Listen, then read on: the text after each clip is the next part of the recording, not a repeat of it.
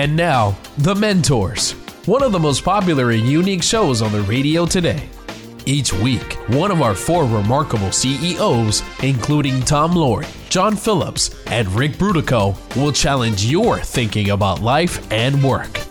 Sought after for their success and for consistently putting people first, treating employees and customers with respect, and helping others succeed, now these same CEOs, the mentors, want to help you achieve your highest level of profitability, success, and personal fulfillment in life, at work, and in business.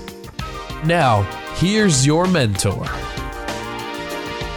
Hi, this is Tom Loarie. I am your host today, and we're coming to you from Salem Network Studios in Northern California.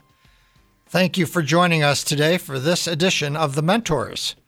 We all need mentors along the way. They come from all walks of life, from all cultures, and from all stages of life.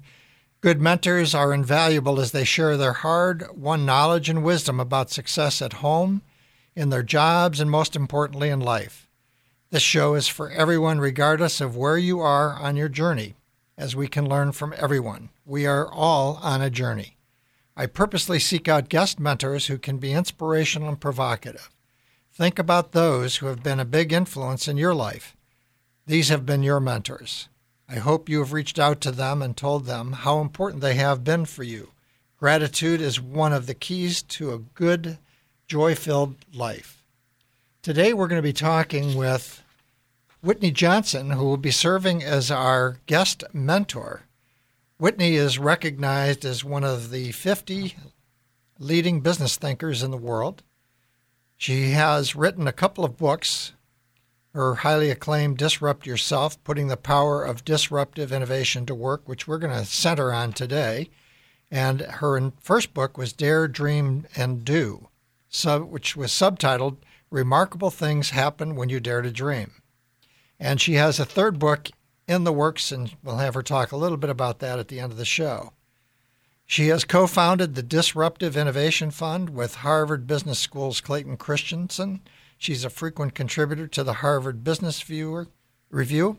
She's a LinkedIn influencer, and she hosts her own twice monthly podcast called Disrupt Yourself. And you can follow her on Twitter at Johnson Whitney. That's Twitter at Johnson Whitney. She's an expert on disruptive innovation and personal disruption. Welcome, Whitney. Thank you, Tom. I'm so happy to be here. Today, we're going to talk with you about how you can put the power of disruption to work for yourself, and we'll cover some of the topics, maybe not all of them, uh, but they include taking the right risks, playing to your distinctive strengths, embracing constraints, battle entitlement, which you name the innovation killer, step down, back, or sideways to grow. And I can talk about that with you uh, with personal experience. Give failure its due and be driven by discovery. But before we get into the subject matter for today, what is your story? What is my story of disruption? Um, well, I think it it starts right when I graduated from college. I had studied uh, music in college, and when I went to New York because my husband was going to graduate school, and we needed to put food on the table, and I was the designated worker of the pair. Um, I disrupted myself and did not do anything in music, but decided to go work on Wall Street. Um, in that instance, I had to also disrupt myself because I couldn't really get a job. Um, I was a music major, as I said. I had worked. I was a woman, and so the best job I could get was working as a secretary for a retail broker. And so I started that and after a few months, I thought, wow, this is really exciting, like super exciting. And I really want to work on Wall Street, not just have like a job. And so I started taking all these business courses at night, like accounting and finance. And that allowed me to have my boss say, you know what, I think I'm going to promote you to an investment banker. And for anybody who's worked on Wall Street, you know that that rarely happens with moving from secretary to investment banker. And so I was able to do that. And after several years, um, I took a step back into equity research after there had been a merger. Um, I was sort of shoved into equity research. It turned out that was a career maker. Then I took another step back when I chose to leave Wall Street and left sort of the prestige and the financial comfort of that and chose to be an entrepreneur and within a couple of years, I connected with Clayton Christensen at the Harvard Business School. And when he decided that he wanted to apply the framework of disruptive innovation to investing, he asked me if I would help him co-found that firm. Um, a few years later, five years later actually, um, I decided to disrupt myself again and sold my stake in that firm because I'd had this big aha that the fundamental unit of disruption is not the a product or service or company or even country, but it's the individual. And so I really wanted to explore what does that look like and how do you build out or codify this process of personal disruption and how do you apply it to yourself um, and your career, but how do you also apply the framework of disruption inside of an organization? And so that's what I've been doing for the last five years. Um, I should note that we did have two children in there, and I think one of the most disruptive things anybody can ever do is to have a child. That's a really big step back um, um, of personal disruption, but obviously it's a great thing as well. So that's my story in a nutshell. And you mentioned uh, Clayton, and for the yeah. audience, I'm sure many uh, people do are aware of him and his great work. Why don't you tell us a little bit about Clayton? Yes. Okay. So Clayton Christensen, he's a professor at the Harvard Business School, and he came out with a book about 20 years ago now called The Innovator's Dilemma. And if you've ever heard the phrase disruptive innovation, he's the person who coined that term. And what disruptive innovation is at its simplest, and people kind of intuitively saw this happening, but it had never really been documented and talked about, which is when some silly little thing starts and then it takes over the world. Like you saw the telephone take over the telegraph and the light bulb take over the gas lamp and the automobile take over the horse and buggy. And then inside of corporations, we've seen things like um, uh, Toyota disrupting General Motors and Netflix disrupting Blockbuster. Um, and now Airbnb disrupting hotels. And so this is a framework. There's a framework that all these disruptors follow, and he really put this down on paper. It was his doctoral thesis, and um, and came out as the innovator's dilemma, and it has really become much of a of a bible for many innovators and entrepreneurs over the last uh, 20 years. And he also wrote what I think is one of the best books on healthcare called The Innovator's Prescription, which uh, I know he took uh, several years to write with his co-author. But for people who really want to understand how the healthcare system in this country can be changed to be more productive and provide a higher quality of care, and also uh, provide care at 30% less than what we're providing. I, I encourage you to take a look at that book. So don't go away. We're going to take a quick break. We're talking with Whitney Johnson, and when we come back, we're going to be talking about the S curve and what you need to do to put the power of disruption to work for yourself.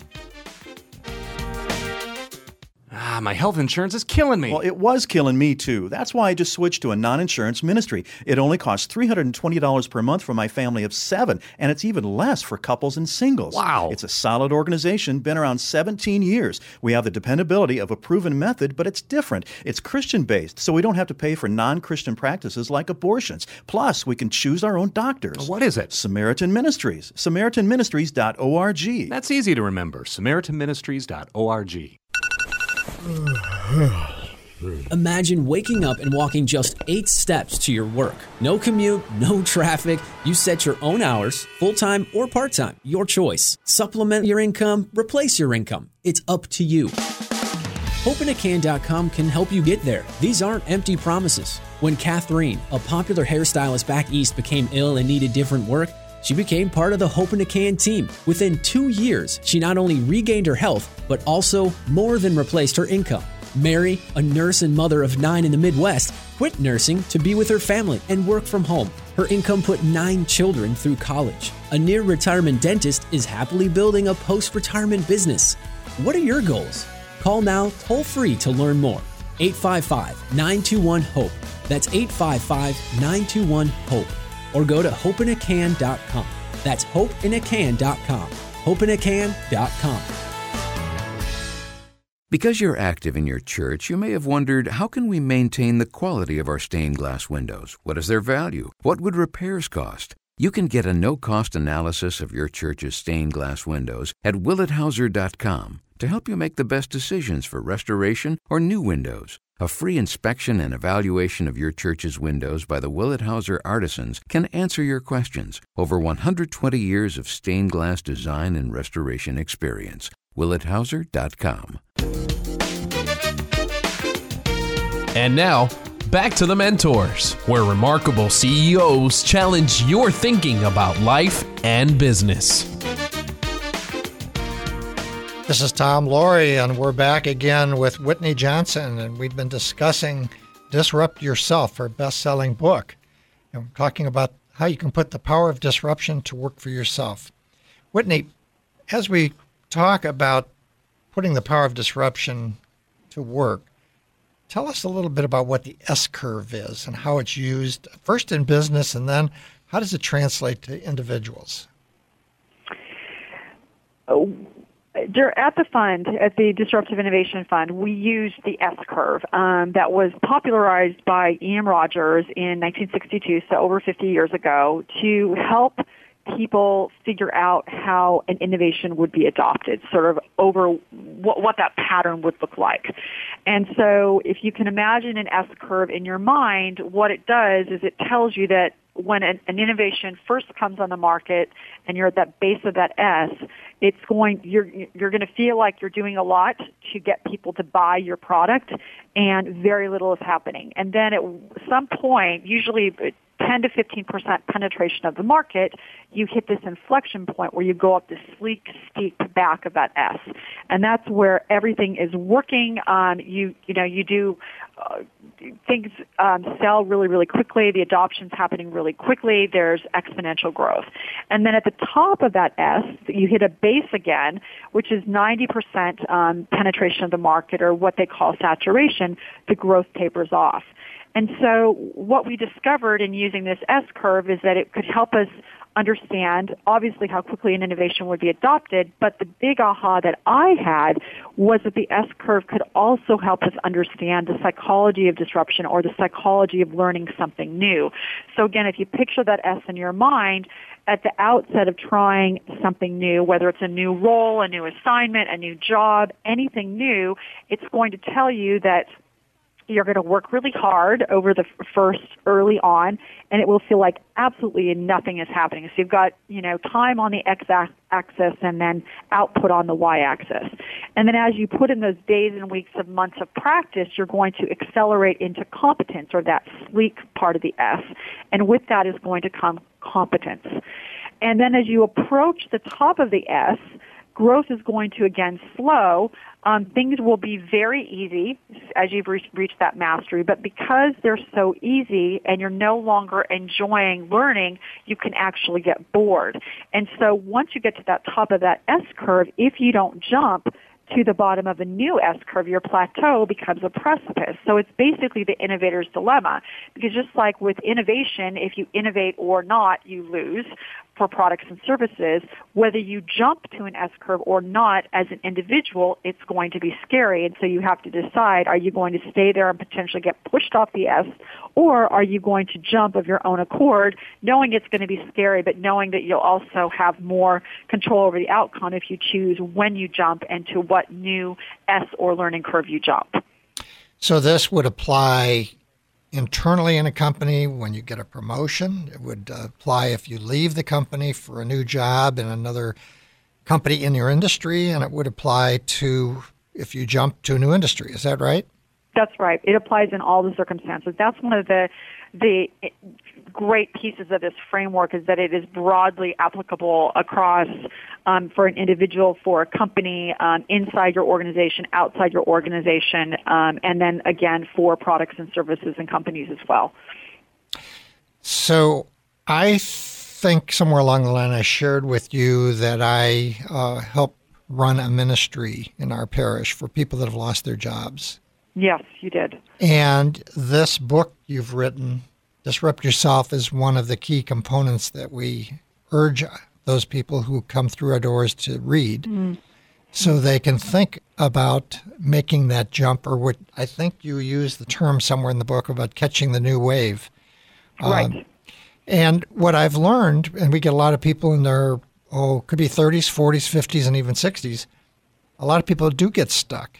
A lot of people don't make a jump. A lot of people kind of stay with it until the world that they are working in falls apart and they find herself in our ministry. And we've uh, seen this. We've worked with over 6,000 people since the dot com crash. Uh, maybe you have some examples uh, as well of some people that have successfully made this transition.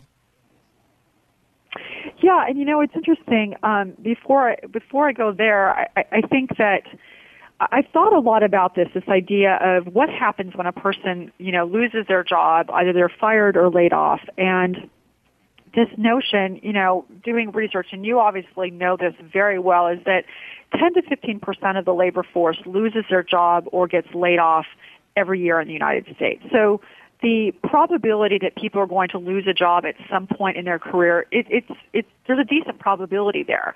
And, um, and one of the things, and I've had people say to me, but there were politics involved. And for me, the notion that there are politics just means that you were playing or trying to do something that you know where other people were playing and this goes to market risk that we'll talk about in just a minute but the people were bigger than you were and so it's pretty hard for you to play on an S curve when there's you know a bouncer standing at the door and one of the things that I often find when people get fired, and, and I've been fired as well, is that people knew it was time to jump to a new S curve. Like deep in their gut, they knew, but they wouldn't do it. And so the universe, at some level, you know, gave them a nudge and was like, okay, it's time for you to go do something new and you wouldn't go, so I'm going to make sure you go because it's an imperative for you to continue, you know, moving, going from, um, you know, stuck to unstuck. Um, so, so anyway, so you asked me the question, um, can I think of some good examples? I think one great example of a person um, deciding to do you want someone who was pushed or someone who chose let's start there let's start with a push i think what okay. i see a lot of people that are pushed yeah I, I, yeah, exactly. So, you know, one example of a of a person who was pushed. Um, I, I actually wrote about her in the last book that I wrote. Her name is Elin Cherry. She was Actually, you know what? I'm not going to use that. I'm going to use a bigger example that mo- more people know. Is Sallie Krawcheck. Sallie Krawcheck is um, the founder of a company called Ellevest, which is helping, you know, women figure out how to invest and they just received another, I think, $14 million in funding. But she, before that, she was um, a very, very senior executive at Merrill Lynch, Bank of America, and she's actually been fired twice. Uh, but the most recent firing, she just said, okay, you know what, I, I guess I'm not supposed to be inside of this large corporation anymore. Let me figure out what I'm really supposed to do. And she has since gone on to write a book called Own It. She bought um, a network called 85 Broads, which is now the Ellevate Network for professional women. She's launched this company called Ellevest, which helps women invest.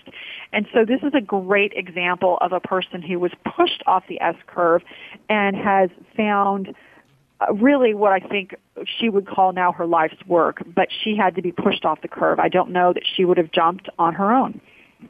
Yeah, and I think what you're getting at too is that we, uh, if we're aware of what curve we're on, and if we're certainly bored, it's certainly a wake up call that we ought to be evaluating what we ought to be doing so we're not pushed, but we can make a choice. That's but, right. But That's I, but it, has right. been my experience that I've mostly seen people uh, uh, make uh, they have to be pushed first. Uh, so what? You know. Go ahead. Sorry. Go ahead. No, well, no. I was just, I was just going to say I think there's a good reason for that because if you you know, most people, we, we kind of have in the, certainly in American psyche, this idea people are going to go skydive and they're going to go, you know, do all these exciting things. But most people aren't really bungee jumping kind of people or skydiving kind of people. And so when we try to motivate ourselves to go you know, jump to a new S curve that way, it doesn't really work. And I find that it's actually more helpful when people know that they need to jump is to focus on what they'll lose if they stay where they are. So go much more, you know, prevention focused of here are all the things that you're going to lose if you don't jump to a new S curve. And I find that that is much more helpful. And I'll, I'll give you like a simple example, but I think it's still very relevant. Is you know, a few years ago, I was I had to give a speech and I didn't really prepare and it didn't go that well. And in my mind, I was like, it's going to be really good. And after it happened, my husband said, why do you do that? You should just tell yourself, this is how bad it's going to be, and here's how bad I'm going to feel if I bomb, and then you'll prepare. And I think it's true also for us in the, you know, jumping to an S curve with our professional life is we, if we tell ourselves, if I stay here, I might get fired. If I stay here, I might get bored. If I stay here, then I think people would be more likely to galvanize and get themselves to move and, and try something new. Great stuff. A lot more to cover here. We're going to take a break and we're talking with Whitney Johnson. And we're going to be, come back and talk about some of these elements when you jump the S curve that you need to be uh, mindful of. Hello, I'm Mike Lindell, the inventor of My Pillow, and like all of you out there, I had problems sleeping. Pillows would go flat, I would flip-flop all night long, I would wake up with a sore neck, maybe a headache or feel like I needed a nap even though I slept 8 hours. When I invented My Pillow, I wanted it to where you can move the patented fill to give you the exact support you need as an individual regardless of sleep position.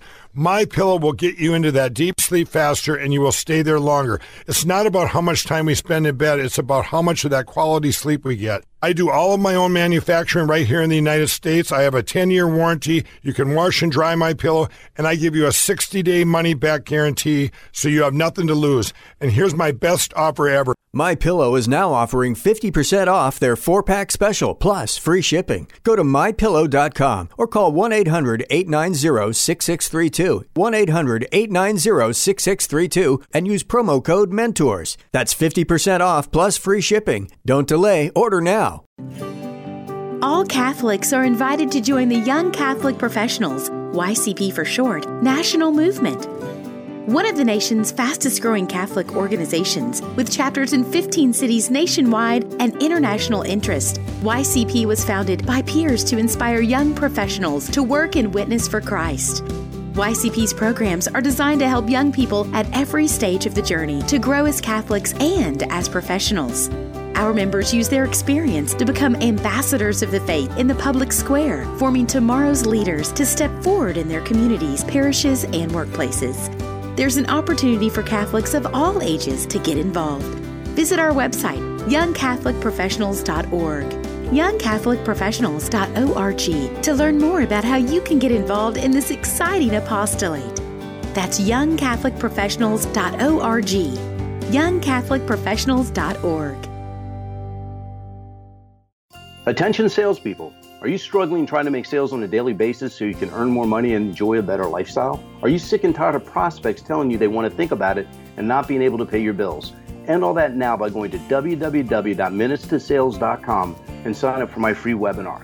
Hello, I'm Jeff Motter, and I regularly hear from salespeople and business owners who are struggling to get more sales because they don't know how to sell in a clear and convincing way. And that was me when I started out in sales more than 35 years ago. I knew I had a great product that made people's lives better, but for some reason, I just didn't know how to tell people about it in a clear and convincing way. I couldn't even close the door, so to speak.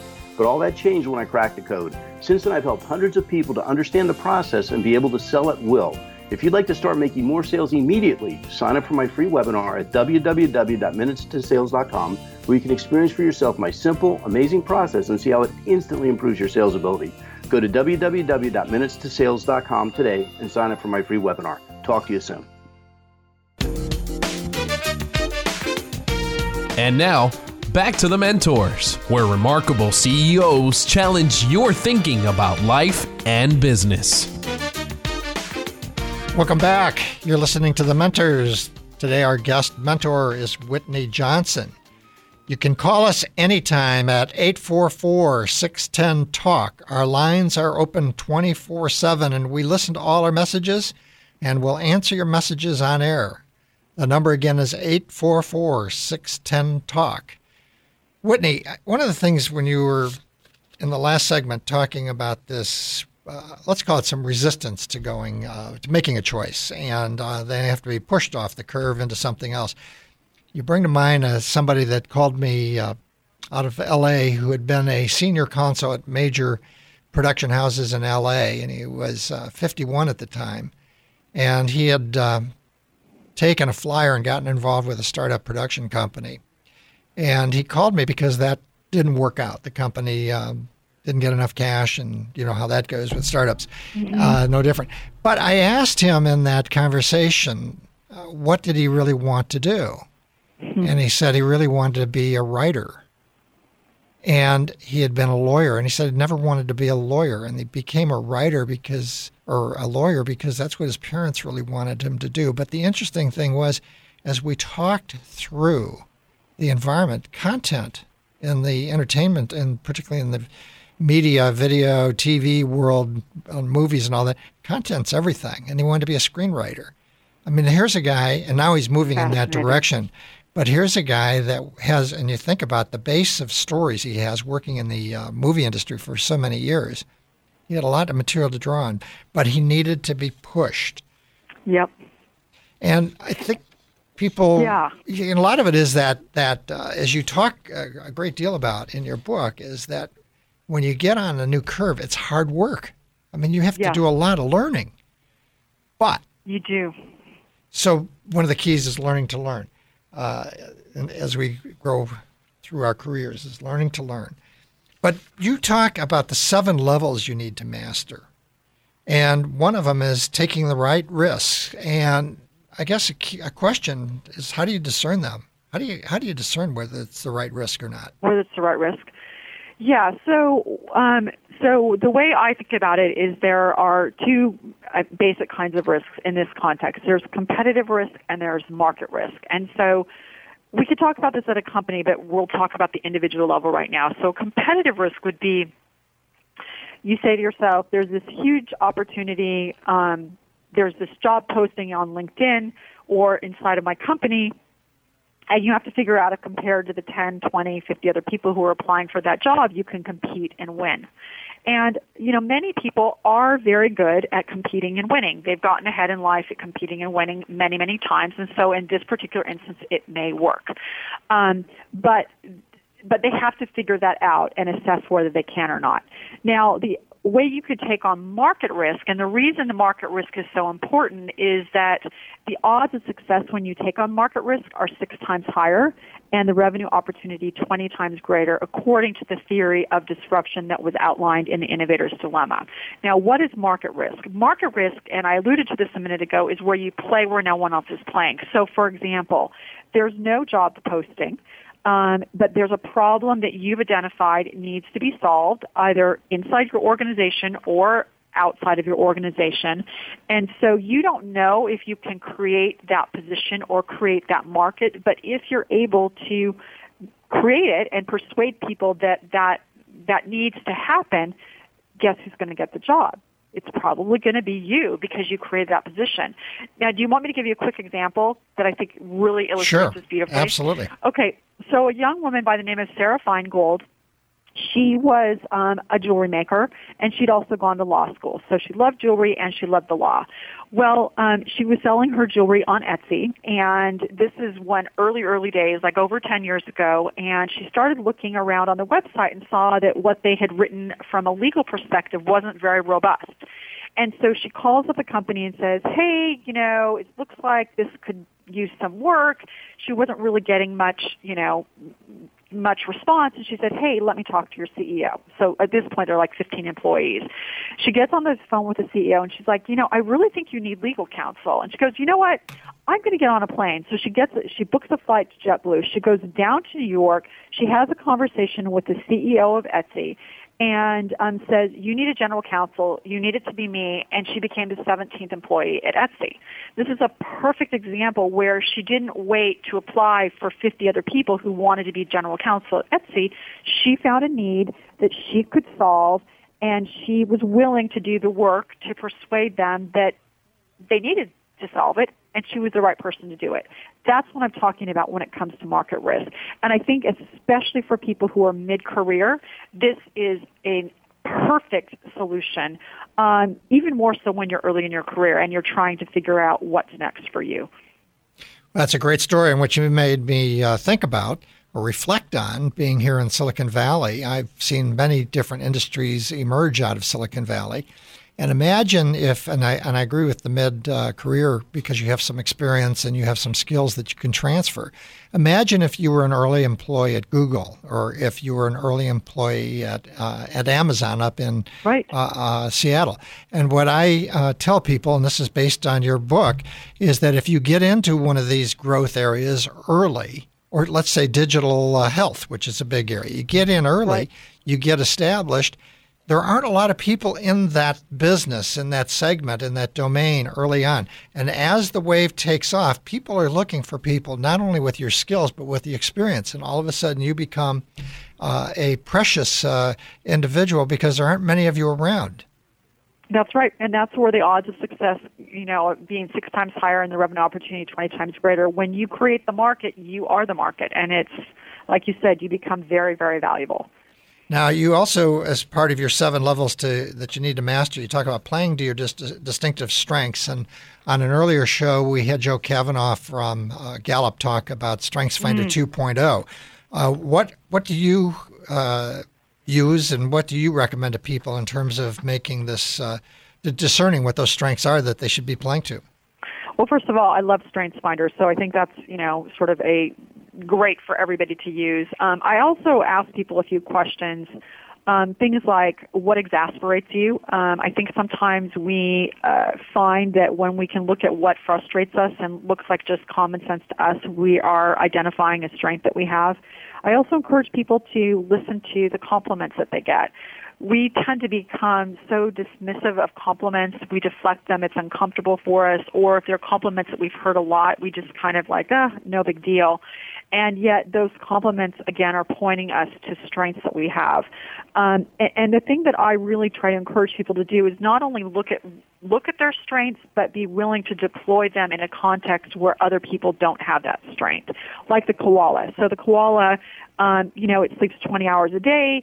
Um, one could think, well, how could it even survive when it sleeps 20 hours a day? But it it has a distinctive strength, which is it eats eucalyptus leaves, which are poisonous to pretty much every other animal and human on the planet. And so it becomes its distinctive strength. And so if as you're out in the marketplace, you can figure out not only what your strengths are, also be willing to use them because sometimes what we do best is so reflexive we don't value it. So you've got to value your strength. So another way that you can figure out what your strengths are is to listen to compliments um, that you get, which we tend to deflect. Um, and or we've heard them so many times we dismiss them and we tend to just not value them because it's something that comes so easily for us and so reflexive for us. What I found is that when you are willing to acknowledge what you do well, when you're willing to own it, because we tend to undervalue what we are and overvalue what we are not, you combine your strengths, you put yourself into a context where it's distinctive, meaning other people around you don't um, have that strength. Like you, a marketer in a room of coders is much more valuable than a marketer in a room of 19 other marketers um, then you've got this fantastic flywheel effect of being able to combine your strengths in a, and play where other people aren't playing, and you're able to move up that S curve or that learning curve much more quickly and much more successfully. Great. We're going to continue with this discussion with Whitney Johnson, who's recognized as one of the 50 leading business thinkers in the world after the break. In classrooms across America, students are not learning the same history you did. Last year, McGraw Hill apologized for calling slave trade immigration, and a popular world history textbook devotes a full chapter to Islam and Muhammad, but only a few sentences to Christianity and Christ. Recent federal testing shows students are far worse in knowledge of U.S. history than in math. Only 12% of high school students are proficient in U.S. history. Today's history textbooks not only fail to engage, they favor political correctness over true history. This is a serious problem that has a far reaching impact on our culture and our future. What are your kids and grandkids learning? At CatholicTextbookProject.com, you'll find fresh, accurate, engaging history textbooks Used in Catholic schools in more than 60 dioceses, these textbooks are highly praised by all, even award winning secular university professors. Go to CatholicTextbookProject.com to find out why. This is a church, a church that might be like yours, with beautiful stained glass windows Through the years, time and weather took their toll, so the people in this church went online and found Willet Hauser Architectural Glass. Willet Hauser did a free inspection and evaluation of the church's windows. Then their craftsmen with over 120 years of stained glass design and restoration experience brought the church's stained glass windows back to life. WilletHauser.com.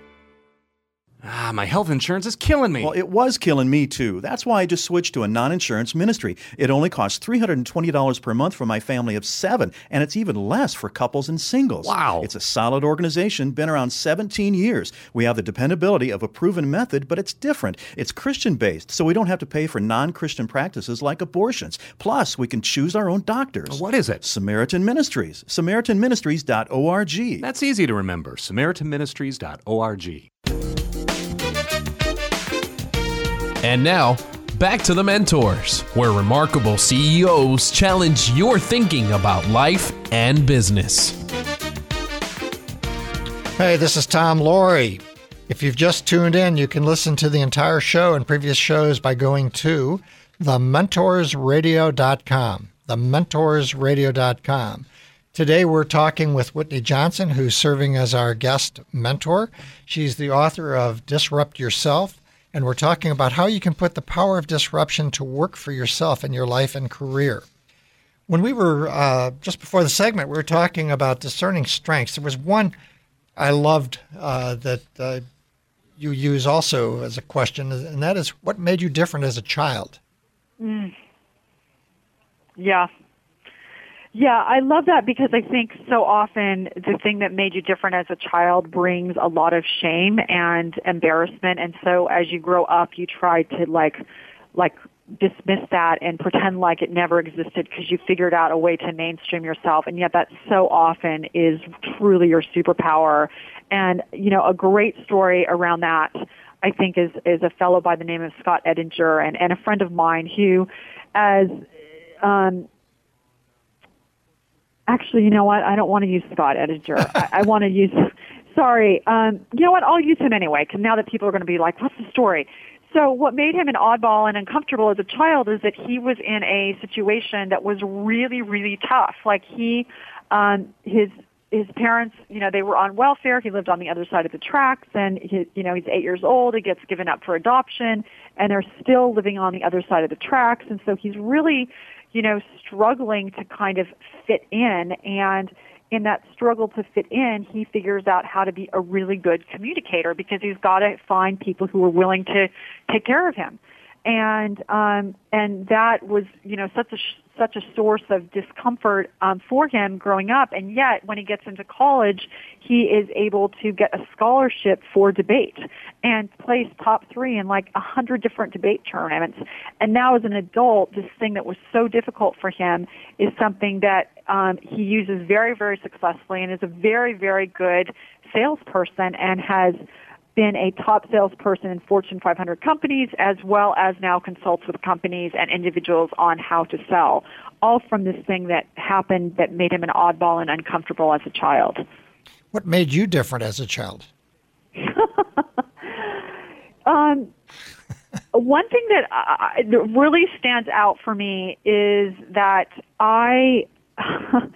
so I remember when I was eight years old, I was I was reading the biography of Lawrence Welk. Now, a lot of people who are listening to this will not know who Lawrence Welk is, but Lawrence Welk was um, he ran a big band, and um, and I just was fascinated. But he was considered an old fogey when I was a child, so like he was popular in like the 40s and 50s. And I remember reading his biography and taking it to school, and it was sitting on my desk when I'm like in fourth grade, just you know eating it up, and people thought I was so weird that I was reading that biography.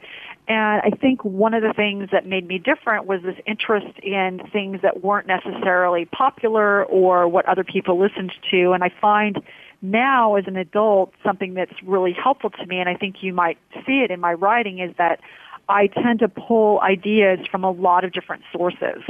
And I think that having that eclectic source is what makes my ideas and my thinking more interesting for a lot of different people. But as a child, it made me kind of odd. So that, I think, was a great story. And uh, I think you should consider writing a book where you About take what? where you, where you take famous people, people that are successful in various walks of life, and the, the book is called "What Made Me Different as a Child." Oh, I like it. There you go. Okay, moving on because we're going to run out of time here. I'm, you in the acknowledgments. uh, I will. Uh, uh, we're going to move on. We're going to we're going to have to go a little bit quicker on some of these. Although this, uh, Okay. So the first one, and go quick on it, is embrace constraints. Yeah, that one's an easy one.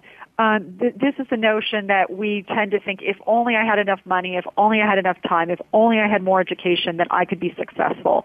But the fact is, is that if you take a look at something like Jaws, the famous, famous movie, the most famous scenes in that film came about because the shark, the mechanical shark that Steven Spielberg wanted to use, it didn't work. So it was over budget, behind schedule. He shoots the scenes from the shark's point of view, lets the music, which we can all sing in our head, and the imagination do the rest. So the idea with constraints is we think our constraints actually are not what's holding us back, but in fact are what are going to make us successful. And so as you're thinking about making a jump, instead of saying, I don't have enough money, say, okay, I don't have money, so how is, how am I going to turn that into a tool of creation in making this jump that I want to make? Yeah, I think that's a very important one because the constraints are which uh, are the what force you to dig down deep inside yourself and you find out things you don't even know about yourself. So That's a right. great source of creativity. Uh, battle entitlement. Yeah, so this is the belief that I exist, therefore I deserve, and every single person on this planet is entitled in one way or another. I think the way it is especially rears its head in this particular context is that when you're um, wanting to try something new or you're trying to jump to a new S curve and changing your career, there's a sense of, well, my accomplishments should just stand on their own and not necessarily wanting or feeling like we should do the work to try to get people to understand why what we know how to do fits into what they want to do. So we need to remember that when we're jumping to an S curve, we're asking the other people to jump to an S curve and we have to de-risk it for them. And so the battling entitlement comes in the form of being willing to tell our story in a way that will resonate with the person who's sitting on the other side of the table. And that sounds so obvious, but we tend to be kind of reluctant to do it and sort of think, I'm brilliant, therefore they should get it, and not recognizing that we need to figure out how to describe our brilliance in a language that the people who would look to hire us or fund our businesses can understand and appreciate. That was uh, the fourth one, Correct. and I'll I'll talk about the fifth, and uh, you can comment on that. Then we're going to go to failure. But on the fifth one, it's called step down, back, or sideways to grow. And there has been several times in my career where I've stepped down, stepped back, and stepped sideways to gain new experiences. And it has, uh, to me, it was a matter of gaining experience. So I did some things that were really out of the ordinary uh, to take jobs that other people kind of, uh, you know, as a president of a company, I stepped down and did something else. But I think the uh, the point there, at least for me, is that it really gives you new experiences and it also forces you to go through this uh, period of learning. And you end up with a uh, tapestry of experiences that are extremely valuable downstream. You want to make a quick comment and then we're going to go to break. Yeah, that you're. I I will just the capstone on that would be is that sideways or backwards can be a slingshot, and so that personal disruption by definition involves stepping back or sideways. But if you go to the right place, it can propel you forward. Agreed. Great. We're going to go take a break and we'll be back very quickly to talk with Whitney Johnson and finish up our day on disrupting yourself. I had like memory foams, I had feather pillows, and I'd always wake up with neck pain. After sleeping on my pillow, I didn't wake up with the headaches. I was more aligned. I didn't realize the connection between the pillow and sleep. When I switched to my pillow, I got a better night's sleep, and I love it. Hello, I'm Mike Lindell, inventor of My Pillow. My patented fill adjusts to your exact individual needs, and it holds that support all night long to take the pressure off your shoulders and keep your neck aligned, so you get the best night's sleep of your life. My Pillow is machine washable and dryable and comes with a 60-day money-back guarantee and an amazing 10-year warranty. Plus, every My Pillow is made in the USA. I personally guarantee that My Pillow will be the most comfortable pillow you'll ever own. My Pillow is now offering 50% off their 4-pack special plus free shipping. Go to mypillow.com or call 1-800-890-6632 and use promo code MENTORS. That's 50% off plus free shipping. Don't delay, order now. In classrooms across America, students are not learning the same history you did. Last year, McGraw Hill apologized for calling slave trade immigration, and a popular world history textbook devotes a full chapter to Islam and Muhammad, but only a few sentences to Christianity and Christ. Recent federal testing shows students are far worse in knowledge of U.S. history than in math. Only 12% of high school students are proficient in U.S. history. Today's history textbooks not only fail to engage, they favor political correctness over true history. This is a serious problem that has a far reaching impact on our culture and our future. What are your kids and grandkids learning? At CatholicTextbookProject.com, you'll find fresh, accurate, engaging history textbooks Used in Catholic schools in more than 60 dioceses, these textbooks are highly praised by all, even award winning secular university professors. Go to CatholicTextbookProject.com to find out why.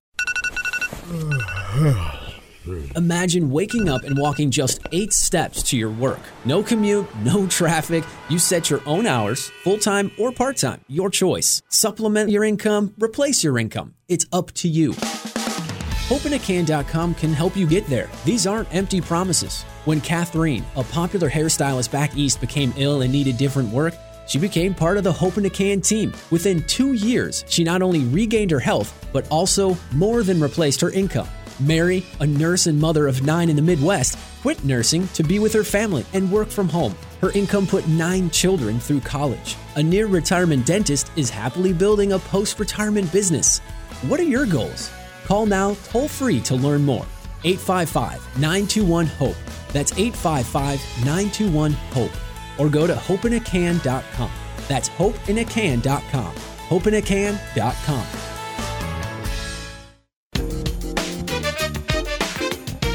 And now, back to the mentors, where remarkable CEOs challenge your thinking about life and business. This is Tom Loarie. We're talking with Whitney Johnson, who is the author of Disrupt Yourself and the and Dare, Dream, and Do, and she's got a third book coming out either this year, I think late this year or next year. Uh, we were talking about the five, the seven things you need to do to become a master in disrupting yourself so you can live the life you were intended to live and have uh, all the experiences that you need to uh, propel you forward like a slingshot with a career in life. And we want to now, Whitney, go to uh, number six give failure its due.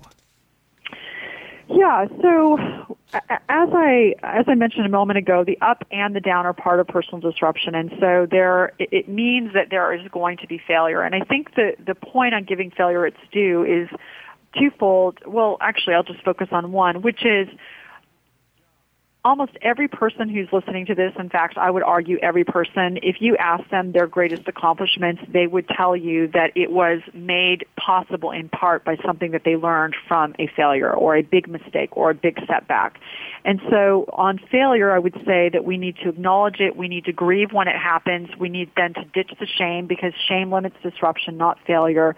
And then, and then, um, re- decide whether we're going to see the failure as um, or see an experience as a failure or success. And I think ultimately, if we'll say, what did I learn? How did this allow me to move forward? Ditch the shame, give failure its due, but choose success is, is what we need to do when we're trying to disrupt. It's hard, but that's how, how it's important to approach it that way. And there's a good book out there. It's many, I don't know, maybe a decade old, 15 years, called I've Been Fired. And it's a story of many famous people uh, who were going down one road, got fired, and they changed direction. And it's a, a, good read for anybody that goes through that and is confused. It's really a path to success if you make it that. So I, I think that's a great thought. The number seven, our last uh, thing to master, is being driven by discovery. Yeah, so this is the idea of when you're a disruptor, um, you're and you're taking on market risk and you're playing where no one else is playing. That means you don't know where you're going, and so it's really important to be willing to take a step forward to gather feedback and adapt. And I think I think what's interesting, this example you mentioned this man earlier, he was a lawyer and he went to a startup and he thought the startup was where he was going, but in fact he got that feedback and then he adapted and now he's going to become a screenwriter. And I think with our careers, we're going to take a step forward, we're going to test something, it may work, it may not, and then we adapt, knowing that no S curve that we're ever on is wasted. And so it's really the idea of at the top of the curve, the bottom of the curve, be willing to deal with ambiguity because that's what's going to allow us to, you know, to be successful um, as a disruptor. That's a great point and a great way to finish that part of the uh, discussion. Tell me a little bit about who you mentor. You know, that is such a great question. I so I, because I find that sometimes I don't know who I mentor because I think when you're mentoring well, you're not even necessarily realizing that you're doing it. Kind of back to the strengths. It's something that does is reflexive. Fortunately, you gave me a heads up that you were going to ask me this question. So, um, I am going to be mentoring some MBA students at Dartmouth Tuck this next year. Um, I am frequently mentoring people who um, come to me and have well actually i mentored some young women last week where i spoke at my al- alma mater and spoke to the women in business there and afterward when women came up and talked to me and asked me questions i spoke to them then and i think that there are ways to mentor on sort of a one off basis which is really important and then over time when people um, reach out and have questions. I like to answer those questions and I probably mentor people even sometimes more than they want to be because I find that when I'm on a one-on-one conversation, I'll ask them what their dreams are. And if they stick around me too long, I end up trying to give them a dare and how they're going to accomplish that dream and then ask them to follow up and tell me if they in fact did the thing that they said they were going to do if you listen to my podcast. So it's something that I do fairly habitually, but I will say it is hard to kind of answer that question because it feels a little bit self-aggrandizing for me to say, here are all the people that I mentor, but I think I do it fairly, fairly frequently. Wow, it's hard to believe we've run out of time. I would have loved to do another hour. This has been a lot of fun. Thank you, Whitney Johnson, author of Disrupt Yourself, and sharing with us a number of ways on how we can disrupt our life for our good. We've been listening to The Mentors. Join us next weekend at this time for the next edition of The Mentors or listen to us on thementorsradio.com. You can listen to our guest, Whitney Johnson, on her twice monthly podcast, Disrupt Yourself. I am Tom Loarie, urging you to be all that you can be and to keep the candle lit for those who struggle in the darkness. It's been The Mentors, where remarkable CEOs challenge your thinking about life and business. To get more information about the program or a sponsor, to download a podcast of today's show, or to leave a question for our host, go to thementorsradio.com. That's www.thementorsradio.com. The preceding program copyright CBJ LLC. All rights reserved.